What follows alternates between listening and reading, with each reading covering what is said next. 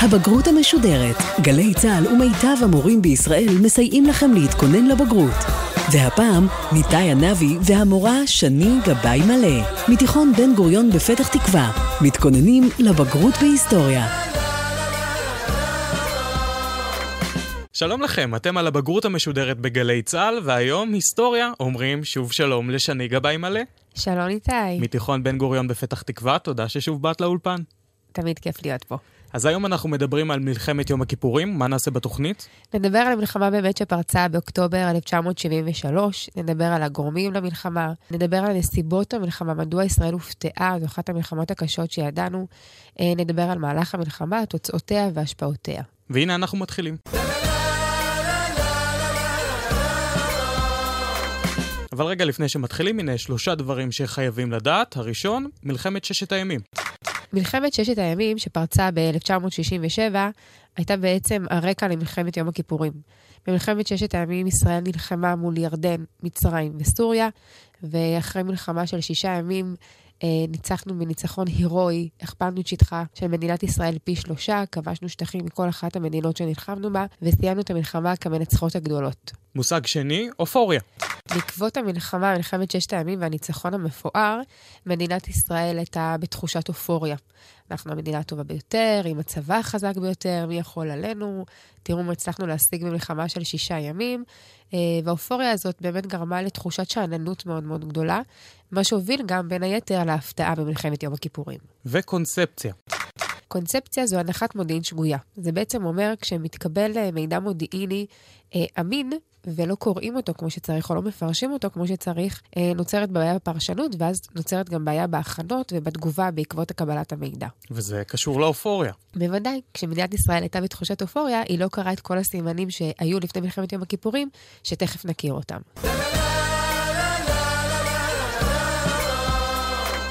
אז עכשיו נדבר על הגורמים לפרוץ המלחמה. הגורם העיקרי היה השבת הכבוד האבוד של מצרים וסוריה ממלחמת ששת הימים. נכון. כמו שאמרנו, מלחמת ששת הימים אה, הסתיימה בתבוסה מוחלטת של מדינות ערב שנלחמו בנו. סוריה ומצרים מאבדות שטחים מאוד ניכרים, סוריה מאבדת את רמת הגולן, מצרים מאבדת את רצועת עזה וחצי האי סיני, ומעבר לאובדן השטחים, אה, נפגע גם הכבוד של המדינות האלה. התבוסה המשפילה, הניצחון המוחץ של ישראל, גרמו להם לרצות uh, לחכות לסבב ב' של לחימה כדי להחזיר את הכבוד שאבד. ויש חוקרים שטוענים שזו הייתה בכלל הזדמנות להתחיל במשא ומתן עם ישראל כדי שתיסוג מסיני. נכון, מצרים רצתה להשיג בחזרה את חצי האי סיני. היא הבינה שאולי לחימה זו לא הדרך להשיג את השטחים האלה בחזרה, ויצאה למלחמת יום הכיפורים מתוך תחושה שהיא תנצח את ישראל במלחמה, ובהסכמי סיום המלחמה היא תגיע בעמדת עליונות, וכך היא תוכל לדרוש בחזרה את חצי האי סיני. דיברנו על הגורמים לפרוץ המלחמה, עכשיו נדבר על הנסיבות שבהן פרצה מלחמת יום הכיפורים, כלומר הסביבה. אנחנו בעצם קוראים לזה האירועים שקדמו למלחמה, שאלה בעצם הנורות האדומות שנדלקו, שמדינת ישראל לא ראתה אותם ולא הייתה ערוכה אה, למלחמה בגלל שהיא לא שמה לב לכל סימני אזהרה. דוגמה לזה, חודש לפני המלחמה מתחיל להגיע מידע מודיעיני על כך שמדינות ערב, סוריה ומצרים, מתחילות להיערך למלחמה. חיילי צה"ל אה, בגבולות רואים את אה, כוחות האויב נערכים, מתקרבים לגבול, עושים איזושהי היערכות שם, משהו שבאמת אה, מעמיד סימן שאלה מאוד מאוד גדול, מדוע הם ככה נערכים ליד הגבולות. בנוסף, חוסיין מלך ירדן מעביר לראש הממשלה גולדה מאיר מידע שסוריה ומצרים נערכות למלחמה בקרוב, וגם המידע הזה חולף ככה מתחת לרדאר ולא מפרשים אותו כמו שצריך ולא לוקחים אותו בחשבון, וגם סוכן שנמצא במצרים, שצה"ל מפעיל, מעביר מידע על זה שמצרים נערכת למלחמה. כל סימני האזהרה האלה מגיעים, והמידע המודיעיני מגיע, ומערך המודיעין של ישראל מאוד מאוד משוכלל. הבעיה הייתה בעקבות הקונספציה שהזכרנו, הנחת המודיעין השגויה. כיוון שלאחר מלחמת ששת הימים והאופוריה והשאננות הגדולה שהייתה, ראשי המודיעין בישראל סברו שייקח זמן לסוריה ומצרים אה, לחדש את הכוחות אחרי מלחמת ששת הימים ולשקם את הצבא, והם אמרו שהסבירות למלחמה לפני 1975 נמוכה בהחלט. הם גם טענו שהכוחות המצרים רוכזו ליד תעלת סואץ בגלל תרגיל גדול של הצבא שם, שסוריה נערכת עם כוחותיה סמוך לגבול בגלל החשש מפני ישראל, ושאין בכוונתן לתקוף אותנו. נכון, וזה חלק מהקונספציה. ברגע שיש תבנית חשיבה מסוימת, הנחת מודיעין מסוימת בראש, שלא תפרוץ מלחמה, אז כל הסימנים שרואים בשטח, כל מה שרואים במציאות, מפרשים את זה לפי תבנית החשיבה, ואז נותנים כל מיני פרשנויות, כמו למשל, זה רק תרגיל, הם רק נערכים, זו לא באמת מלחמה. אנחנו ממשיכים ורואים שככל שאנחנו מתקרבים לימים שלפני המלחמה, יש עוד כמה סימני אזהרה שמדינת ישראל לא ממש אה, מפרשת אותם כמו שצריך. למשל, רוסיה מחליטה לפנות את היועצים והשגרירים שלה מסוריה ומצרים. מדינת ישראל אמורה להבין שכנראה רוסיה יודעת שהולכת לפרוץ מלחמה או איזושהי מערכה צבאית, ולכן היא מרחיקה את היועצים והשגרירים שלה במדינות האלה.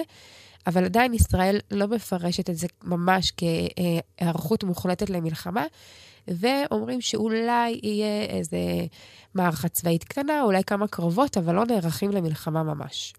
בתגובה לאירוע הזה מחליט הרמטכ"ל דדו, דוד אלעזר, על תגבור כוחות של צה"ל בשתי החזיתות, במצרים ובסוריה, אבל עדיין לא ברמה מספיק גבוהה. עולה חשש שאולי כן תהיה איזה מערכה צבאית או איזה קרב כזה, ולכן מגייסים חיילי מילואים, אבל לא גיוס מלא ולא ערכות מלאה למלחמה.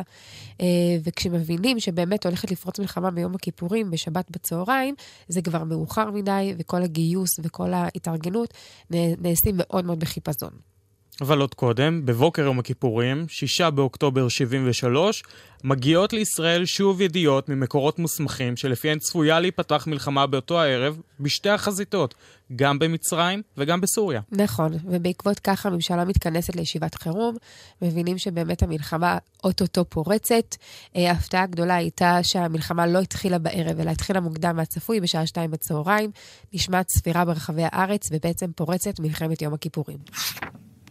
אתם מאזינים לגלי צה"ל, שידורי צבא ההגנה לישראל.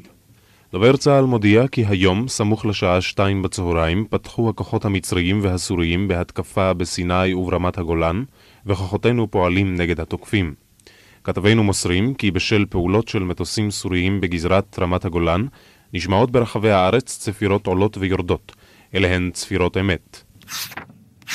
אז צריך להבין שאני שבשנת 73 לא היו וואטסאפים וטלפונים, ועם ישראל כולו היה מרוכז ביום הכיפורים, בצום, כולם מנותקים, הצפירה הזאת משמעותית.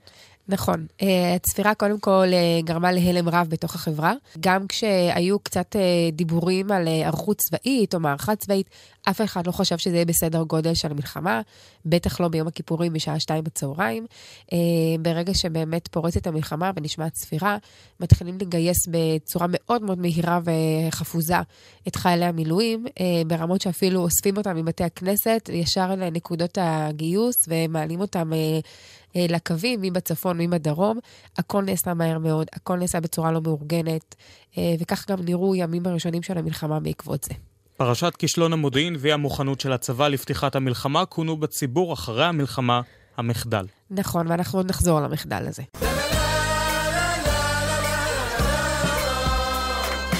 אז שני צצו כל כך הרבה נורות אדומות, למה ישראל הופתעה? אז כמו שאמרת, באמת היו נורות אדומות, ובאמת הרבה מידע אמין וריאלי הגיע אה, למערכת הצבאית, ועדיין הופתענו במלחמת יום הכיפורים. יש לכך כמה סיבות. האופוריה. נכון, מה שאמרנו, אופוריה שאחרי מלחמת ששת הימים הולידה שאננות ואדישות, ומי יכול עלינו, אנחנו הצבא הטוב ביותר, וזה גם הוליד את חוסר המוכנות אה, לקראת המלחמה. הביטחון בחיל האוויר הישראלי? אחרי אה, מלחמת ששת הימים, שבמהלכה חיל האוויר הישראלי גרם לכל כך הרבה הצלחות, בעיקר בפרוץ המלחמה עם מבצע מוקד, היה ביטחון מאוד מאוד רב בחיל האוויר הישראלי, גם לקראת אה, יום הכיפורים. כל אה, מפקדי צה"ל האמינו שגם אם תפרוץ מלחמה בקרוב, חיל האוויר שלנו כל כך טוב וכל כך משוכלל, כי עובדה שהוא הצליח בששת הימים, הוא יצליח גם במלחמה הבאה. רק לא לקחו בחשבון אה, שבמקביל מדינות ערב הצליחו להשיג תחמושת נגד מטוסים, וחיל האוויר שלנו לא כל כך הכריח את עצמו במלחמת יום הכיפורים. ועוד מושג ממלחמת ששת הימים, קו בר לב. קו בר לב הוא קו אה, מוצבים לאורך תעלת סואץ, שהוקם בעקבות אחרי מלחמת ששת הימים, כדי להגן על אה, הגבול הישראלי של תעלת סואץ, על הגבול המזרחי. אה, היה ביטחון שהקו הזה, קו של מוצבים, יגן על כל הגבול עם מצרים, ויגן מפני פלישה של כוחות מצריים לעבר חצי האי סיני. בפועל, שוב, זה לא הוכיח את עצמו בזמן המלחמה. כשהמלחמה פורצת, כוחות שריון מצריים חוצים את תעלת סואץ, ופשוט מפילים מוצב אחר מוצב בקו בר לב, ומצליחים לפלוש לתוך סיני. הסוואת ההכנות למלחמה מצד המצרים. מצרים אה, ידעה שישראל מאזינה לה לקשר ויודעת אה, מה קורה בהכנות ובהתארגנות, ולכן מצרים הסבו את כל מה שהם יכולים מבחינת ההכנות למלחמה. גם בתוך הקשר ביניהם הם דיברו תמיד על תרגיל שהם עושים, אה, כשהם בעצם נערכים למלחמה, וישראל אה, קנתה את זה והאמינה שבאמת מדובר רק בתרגיל. וכל זה מתנקז בעצם לאותו מחדל, לאותו כישלון של המודיעין הישראלי. נכון, לקונספציה שהזכרנו קודם לכן. עצם העובדה שהמידע מגיע אבל בגלל אה, פרשנות שגויה ובגלל תפיסות שגויות שלא תפרוץ מלחמה לפני 1975, כל המידע לא מקבל את הפרשנות הנכונה, ובעקבות זה כל ההכנות למלחמה לא נעשות כמו שצריך. לזה הציבור הישראלי קורא המחדל. כיצד השפיעה ההפתעה על ישראל עם פרוץ המלחמה? אז כמו שאמרנו, ההפתעה הזאת הולידה באמת הרבה בלאגן מהימים הראשונים. גם חוסר אה, אה, מוכנות של צה"ל ושל אה, חיילי המילואים. גם הרבה בלבול ומבוכה בפיקוד ב, ב, במדינה. גם הדרג המדיני, גם הדרג הצבאי לא יודעים לתת תשובות, לא יודעים להסביר מה קורה כאן. אנחנו רואים אה, ביומיים הראשונים ממש פלישה של סוריה ומצרים, ברמה של סוריה אפילו פולשת לרמת הגולן, וזה מצריך אה, עד כדי פינוי יישובים, כי הסורים כבר בתוך אה, שטח ישראל ומגיעים כמעט עד הכנרת. רואים בימים האלה, בימים הראשונים של המלחמה, הרבה אבדות, הרבה חיילים שנפלו, חיילים שנלקחו בשבי, ימים באמת קשים בתחילת המלחמה. ואת המלחמה אפשר לחלק לשני שלבים. הראשון, ההתקפה המשולבת, והנסיגה של צה"ל. אלה שלושת הימים הראשונים של המלחמה. בעקבות ההפתעה וחוסר המוכנות של צה"ל, הימים הראשונים הם ימים של בלבול, של מבוכה, של חוסר מוכנות. מה שקורה שמצרים וסוריה פולשות אה, לשטח ישראל, צה"ל נסוג גם אה, בקו אה, הסורי וגם אה, בקו המצרי. מאבדים שטחים בימים האלה, הרבה אבדות, כמו שאמרנו, פינוי יישובים ברמת הגולן. זה ימים שצה"ל לא מצליח להשתלט על המערכה הצבאית, ורק בסיומן, בסוף שלושת הימים הראשונים, הוא מצליח לעצור את הכוחות מלהתפשט קדימה. ואז עוברים לשלב של בלימה והתקפה. נכון, לאחר הימים הראשונים, לאחר ההיערכות, צה"ל מחזיר לעצמו את השליטה בלחימה. אה, מצליחים אחרי הבלימה גם לתקוף בחזרה. בהתחלה אנחנו עוטפים את כוחות האויב בחזרה לגבולות המקוריים. סוריה אה, יוצאת בעצם מרמת הגולן, ומצרים יוצאת מחצי האי סיני, וככל שהמלחמה מתקדמת, מצליחים לפלוש אפילו לעומק סוריה ולעומק מצרים. כלומר, ישראל לא רק חוזרת לגבולות המקוריים, היא אפילו כובשת עוד שטחים בדרך עד סיום המלחמה. 40 אה, קילומטר מדמשק. נכון, ו-101 קילומטר מקהיר. כך מסתיימת המלחמה בעצם. ב-22 באוקטובר 73 מכריזה מועצת הביטחון של האו"ם על הפסקת אש, לוקח עוד יומיים, והקרבות בדרום נפסקים באזור צואץ, וזה סוף המלחמה. המלחמה מסתיימת בניצחון ישראלי. אמנם במחיר כבד מאוד, 2,656 הרוגים, כ-7,000 פצועים, כ-300 שבויים אה, של חיילי צה"ל שנמצאים בשבי של מדינות ערב, אבל זה ניצחון ישראלי מעצם העובדה שחזרנו לגבולות המקוריים ואפילו מעבר לכך, ומצרים וסוריה בעצם לא משיגות את רצונן ולא כובשות בחזרה את השטחים שהם נכבשו מהם במלחמת ששת הימים.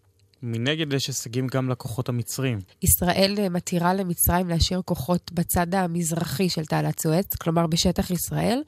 אה, זה נותן למצרים תחושה שיש לה עדיין שליטה על התעלה, כשהיא שולטת בעצם משני צידי התעלה, וזה סוג של ניצחון עבורה.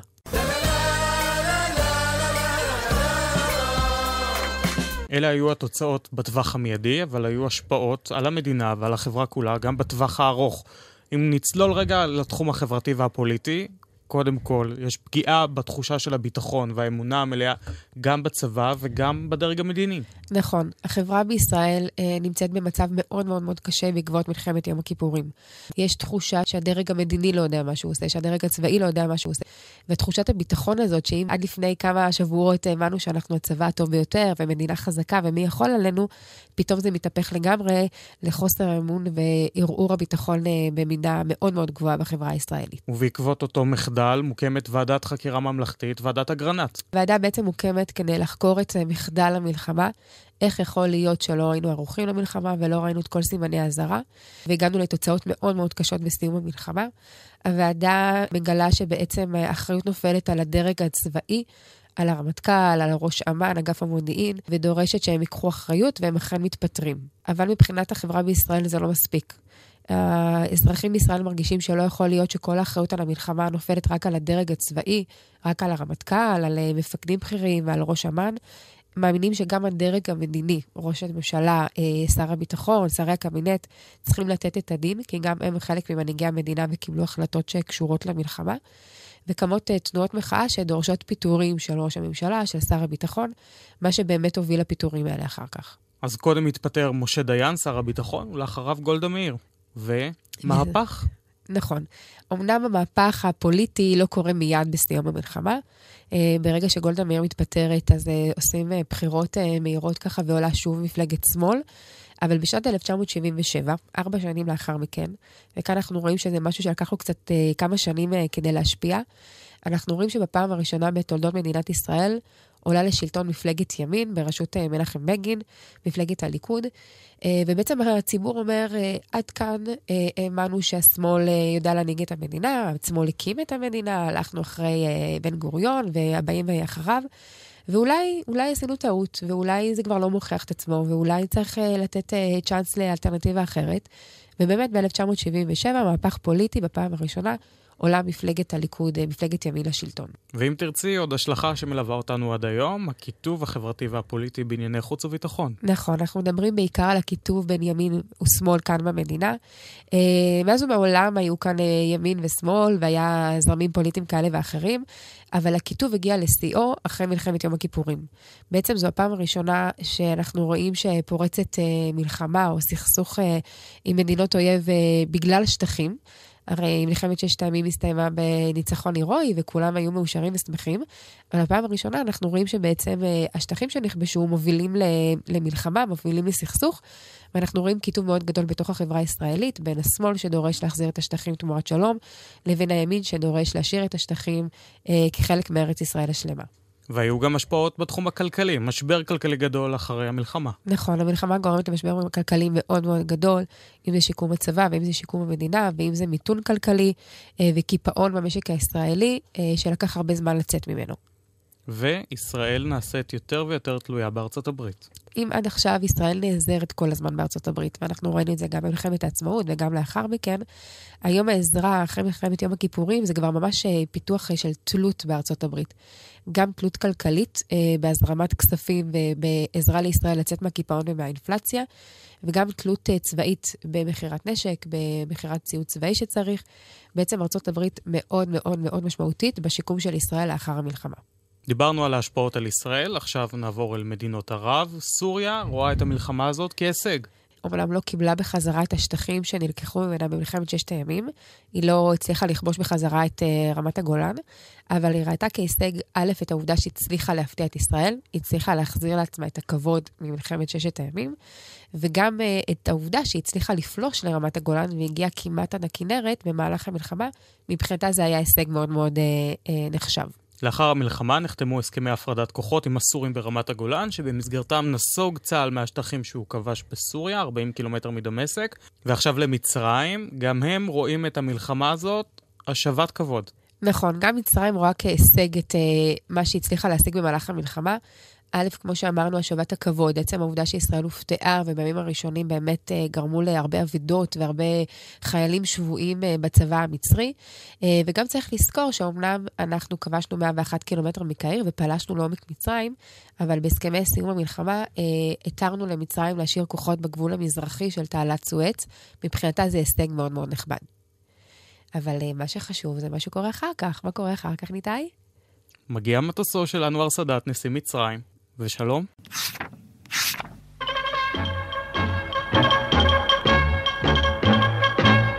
ערב טוב לכם גבירותיי ורבותיי, כאן מערכת מבצע השידורים המיוחד של גלי צה"ל לכיסוי ביקורו של הנשיא אנואר סאדאת בארץ.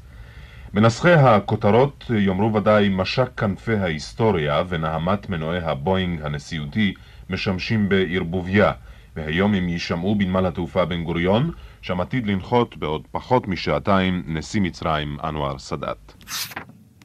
הפתעה מוחלטת לגמרי. מצרים שהייתה אחת האויבות הגדולות שלנו עוד אה, בימי ראשית המדינה. אה, אולי עוד קודם עם הפרעונים. נכון, יש בזה משהו. בעצם משנה את פניה. אה, הנשיא סאדאת שהוביל את מלחמת יום הכיפורים, לאחר כמה שנים, כשכבר בגין בשלטון, מושיט יד לשלום, מחליט לעשות את הביקור ההיסטורי כאן בישראל. ולדבר ו... במליאת הכנסת בערבית. נכון, ואני חושבת שהוא גם אמר משהו בעברית שם, ובעצם זה התחלה של משא ומתן שהוביל אה, להסכם השלום ההיסטורי עם מצרים ב-79, שבמסגרתו אה, ישראל מחזירה את חצי האי סיני למצרים, אה, ועד היום, ברוך השם, יש לנו שקט בגבול המצרי. אז מה היה לנו היום?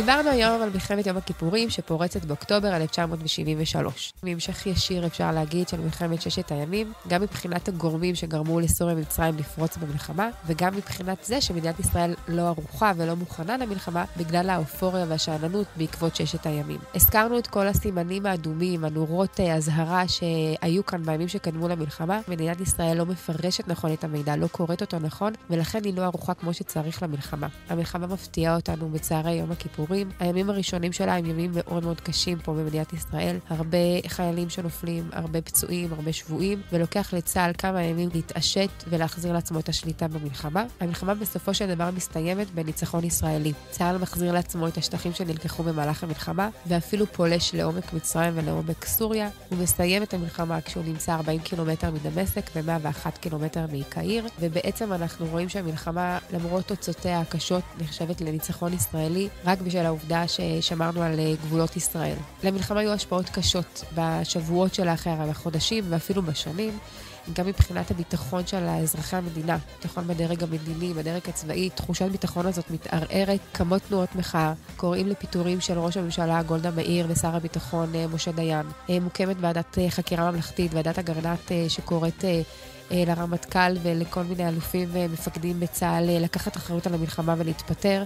מנגד אנחנו רואים שיש גם השפעות של המלחמה על מצרים ועל סוריה. הן רואות כהישג את זה שהם הצליחו להפתיע את מדינת ישראל, שהצליחו לפלוש אליה בימים הראשונים של המלחמה, אבל עם מצרים הסיפור הוא קצת אחר, כי אחרי כמה שנים אנחנו משנים תוכנית וחותמים על הסכם שלום עם מצרים.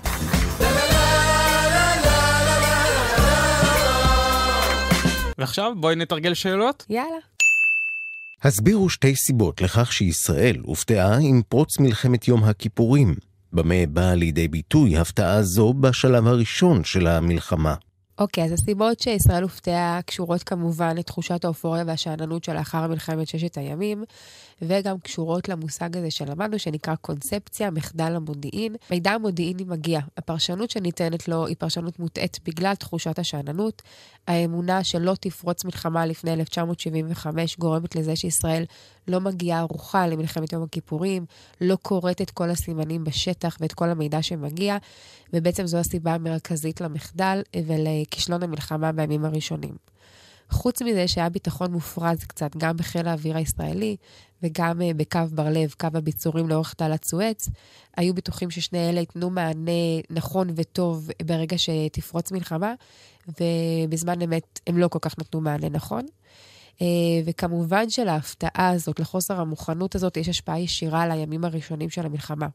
כל הגיוס נעשה גיוס מילואים מהיר וחפוז ולא מסודר ולא מתוכנן. אה, הכוחות אה, נכנסים למלחמה כשבעצם הם לא ערוכים לגמרי ולא מוכנים לגמרי. בדרג המדיני ובדרג הצבאי יש מבוכה מאוד מאוד גדולה. הציבור הישראלי רוצה לקבל תשובות, רוצה לקבל מידע ומקבל בעצם גמגום והססנות מצד ההנהגה כאן במדינה. Uh, הימים הראשונים גם מתאפיינים בפלישה של צבאות ערב, של סוריה מצרים לשטח ישראל, בפינוי יישובים ברמת הגולן, הרבה אבדות, הרבה פצועים, הרבה שבויים, וימים באמת קשים כאן במדינת ישראל. הסבירו את ההשפעות של מלחמת יום הכיפורים בשלושה תחומים. השפעה אחת בכל תחום. החברה בישראל, יחסי ישראל-ארצות הברית, יחסי ישראל-מצרים. אוקיי, okay, נתחיל עם החברה בישראל. אנחנו רואים כמה השפעות בתחום הזה. גם ערעור הביטחון והאמונה בציבור, של הציבור הישראלי בהנהגת המדינה, בדרג הפוליטי, בדרג הצבאי. גם זה שהוקמה ועדת חקירה שקראה לצבא ולבחיריה לקחת אה, אחריות על המלחמה. אה, גם הגברת הקיטוב פה בחברה הישראלית בין שמאל לימין, זה בעצם השפעות בתחום החברתי. אה, השפעות בתחום יחסי ישראל-ארצות הברית, אנחנו דיברנו על זה שיש תלות מאוד גדולה של ישראל בארצות הברית אה, לאחר המלחמה, גם תלות כלכלית, גם תלות אה, בסיוע בשיקום הצבא, וישראל לגמרי צריכה את העזרה של ארצות הברית. ובתחום של יחסי ישראל-מצרים, אנחנו מדברים בעיקר אה, סיום המלחמה, מצרים מצליחה להשאיר כוחות בצד המזרחי של תעלת סואץ, זה הישג שהיא רואה ככה כהישג מיידי של המלחמה. ובשנים שלאחר מכן, תחילת משא ומתן והסכם שלום היסטורי בין ישראל ומצרים. שני, תודה. תודה לך. ותודה לטכנאי ההקלטה אילי קונפלד. עד כאן הבגרות המשודרת בהיסטוריה. אפשר להאזין לנו לתוכניות נוספות בהיסטוריה, ספרות, תנ"ך, אזרחות, ביולוגיה ומחשבת ישראל, בכל זמן שתרצו ביוטיוב. אם אתם רוצים להיות בטוחים שאתם יודעים את החומר כמו שצריך, אתם מוזמנים לענות על השאלון שנמצא ממש כאן למטה. מכולנו כאן בגלי צה"ל, הצלחה רבה ולהתראות. הבגרות המשודרת. ניתאי ענבי התכונן עם המורה שני גבאי מלא לבגרות בהיסטוריה. עורכת דיגיטל ראשית, אביה גל. עורכת אחראית, איילת טריאסט.